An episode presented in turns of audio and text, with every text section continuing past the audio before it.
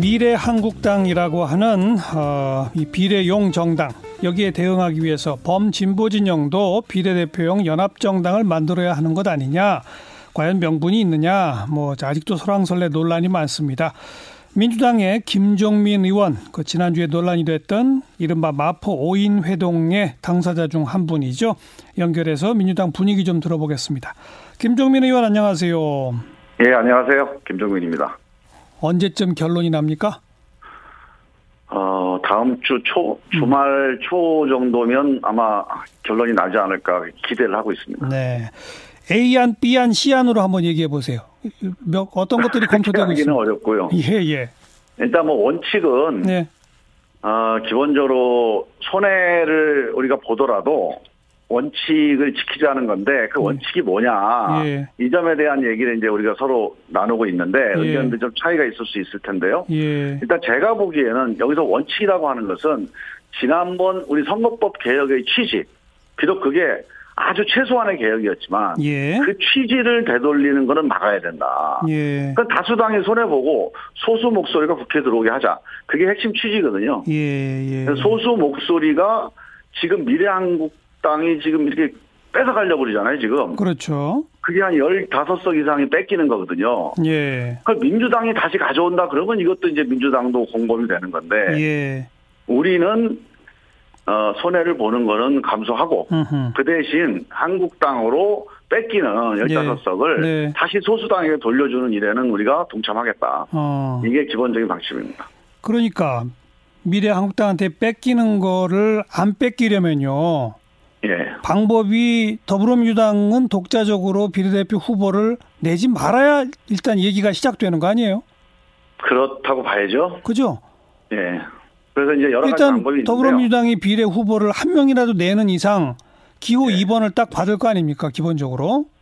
그렇죠. 그렇게 되면 자동적으로 표는 그쪽으로 쏠리게 될 것이고 예. 그러니까 우리는 비례대표 후보 안 내고 연합정당으로 냅니다라고 하든지 아니면 연합정당에도 우리는 안 냅니다라고 하든지 둘 중에 하나 아닙니까? 맞습니다. 근데 그게 통일이 됐나요? 아직은 뭐 거기에 대해서 뭐 합의가 되거나 이런 건 아니고 어, 뭐 지도부에서도 어떤 판단을 하고 있을 텐데 예. 이 문제는 우리 민주당만 독자적으로 판단할 수 있는 것도 아니고 제일 중요하게는 정의당과 예, 예. 일단 어느 정도 협의가 좀 필요하겠죠. 예. 뭐 정의당, 민생당 이런 기존에 이 선거법 협상을 같이 했던 정당들과의 논의가 좀 필요하다고 보고요. 예. 그런 논의를 지금 해나가는 과정이 남아 있습니다. 예. 지금 말씀하신 대로 예. 어 그러니까 선, 연합 공천을 할 것이냐 말 것이냐 예. 이 문제가 남아 있는 건데 예.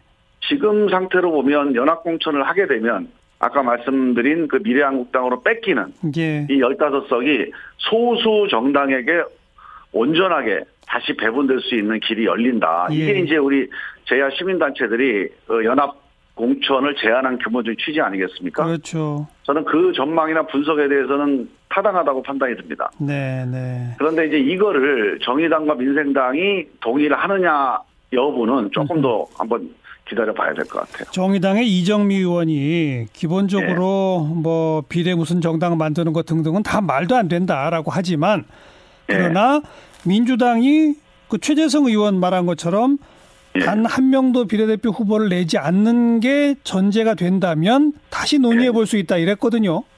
그렇죠. 그건 무슨 얘기예요?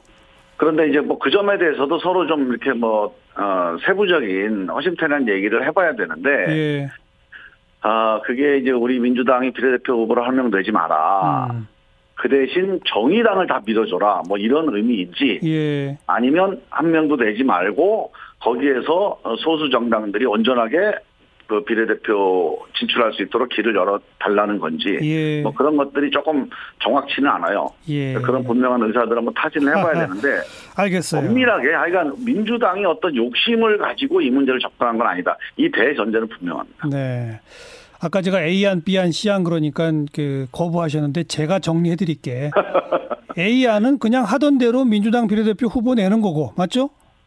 맞습니다. 예. B안은 민주당 비례대표 후보 하나도 안 내고 대신에 그 비례정당에 한 일곱 명쯤 후보 내는 거, 맞죠? 연합- 연합공천하는 거죠. 예. C안은 어, 더불어민주당 후보 하나도 안 내고 비례 무슨 정당에도 한 명도 안 보내는 거. 그거 아닙니까? 글쎄 뭐 그게 이제 시안이 뭐 아이디어 상으로는 가능하겠는데 예. 저는 이제 이 점에서 이렇게 생각을 합니다. 예. 이 정당 대표들이 그 A안, B안, C안 중에서 하나를 선택을 해서 예. 합의를 할 수가 있겠고 선택할 수 있지 않습니까? 그렇죠. 그렇죠. 근데 이건 정당 대표들이 선거를 하는 게 아니거든요. 예. 이 선거는 유권자들이 하는 거예요. 예. 그러니까 민주당을 지지하는 40%의 정당 투표 가능한 유권자들 예. 이분들이 결국 핵심이거든요. 예. 그러니까 이 40%의 유권자들이 제대로 투표를 할 수 있게 만드느냐 이게 제일 관건이란 말이에요. 그렇죠. 그래서 저는 이 유권자들이 어떤 판단을 하고 있고 또 어떤 선택을 하려고 하는지 예. 이 점을 우리 정치 지도자들이 좀 책임 있게 예. 면밀하게 좀 판단을 해, 해보셔야 된다. 우리가 예를 들어서 자 우리 안 내겠다. 근데 예. 정의당 다 밀어주겠다. 예. 이렇게 정당 간에 합의를 하더라도 표가 가느냐? 유권자들이 정의당으로 어. 안 가면 어떡합니까? 예, 예, 예. 그래서 그 점을 예. 좀 냉정하게 보셔야 되고 예. 정당의 헌법 정신은요 국민의 정치적 의사 형성 을 돕는 조직이거든요. 예. 그 국민의 의사 형성을 담는 그릇이어야지 예. 국민들을 끌고 가는 그런 그릇은 아닙니다. 예. 그런 점을 조금 아, 우리가 원칙적으로 한번 생각을 해보면서 이 문제를 좀 풀어갔으면 예. 좋겠다 이런 생각입니다. 어, 김종민 의원은 그러니까 삐안이네요. 아니, 저는 뭐 개인적으로는 연합 공천을 하는 게. 하다가다가 아까 말씀드렸고 예. 그러니까 이, 이- 이 과정에서 어떤 뭐 세부적인 논의가 필요하냐 하는 거는 이제 뭐 대표들 간에 말씀을 하시겠죠. 네. 그 지난주에 이인영, 윤호중, 홍영표, 전해철, 김종민 다섯 사람 모여서 이런 얘기 한 거죠?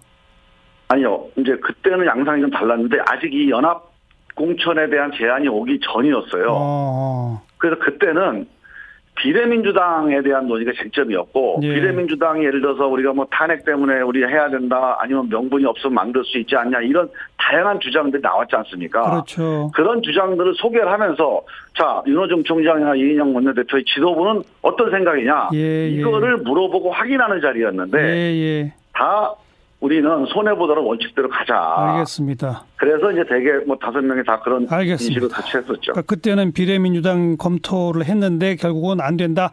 A 안으로 네, 가자. 제가 얘기한 네. A 안으로 가자. 대충 그랬는데 이제 그렇죠. 지금 변수가 생겼으니까 B 안, C 안도 검토해 보자. 이런 거네요. 공천은 검토해 볼 수 있다는 게 제 생각입니다. 당내 다수 의원들의 생각은 어떤 것 같습니까?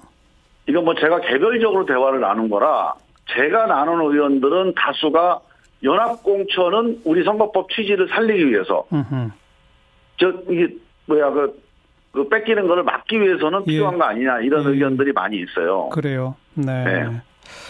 거기까지 근데 아직 듣고 뭐 의총을 하거나 알겠습니다. 뭐 알겠습니다. 지도부에서 뭐 의견을 모아본 상태는 아닙니다. 아무튼 앞으로 며칠 다음 주 초까지는 최종 결론이 나야 되겠네요. 네. 예, 예. 박근혜 전 대통령의 그 이른바 옥중 서신에 대해서 어떻게 보세요? 뭐 저는 뭐 별로 적절하다고 생각은 안 들고요.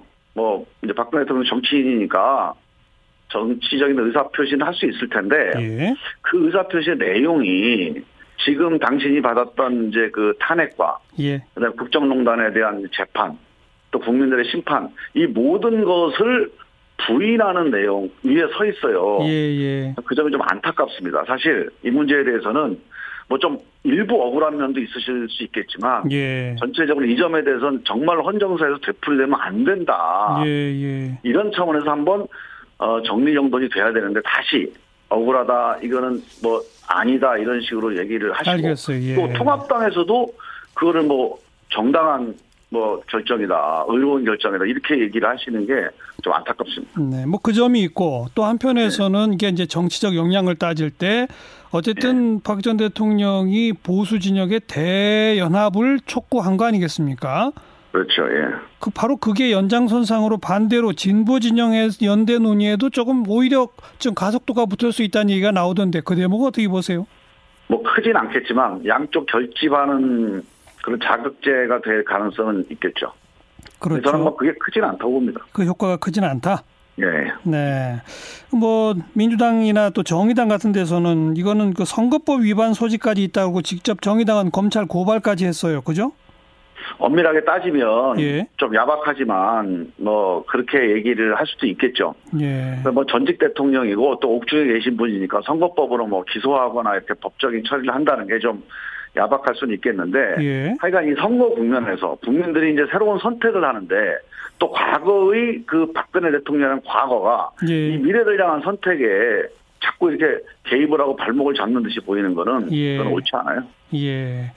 그러니까 결국 미래통합당 전체가 탄핵의 강을 건넌 것 같았는데 박 전 대통령의 서신 때문에 다시 탄핵에 대한 질문을 받게 되는 거 아닌가요? 저는 이번 선거에서 미래통합당의 핵심적인 그 과제는 그겁니다. 과연 탄핵과 국정농단에 대해서 어떤 입장을 취할 거냐. 지금은 그러니까요. 코로나 때문에 예. 이 질문을 안 받고 있는데요. 이 질문을 피해갈 수가 없습니다. 예. 저는 이 미래통합당의 통합 내용과 그 이후에 이 지도자들의 어떤 얘기들을 보면 예.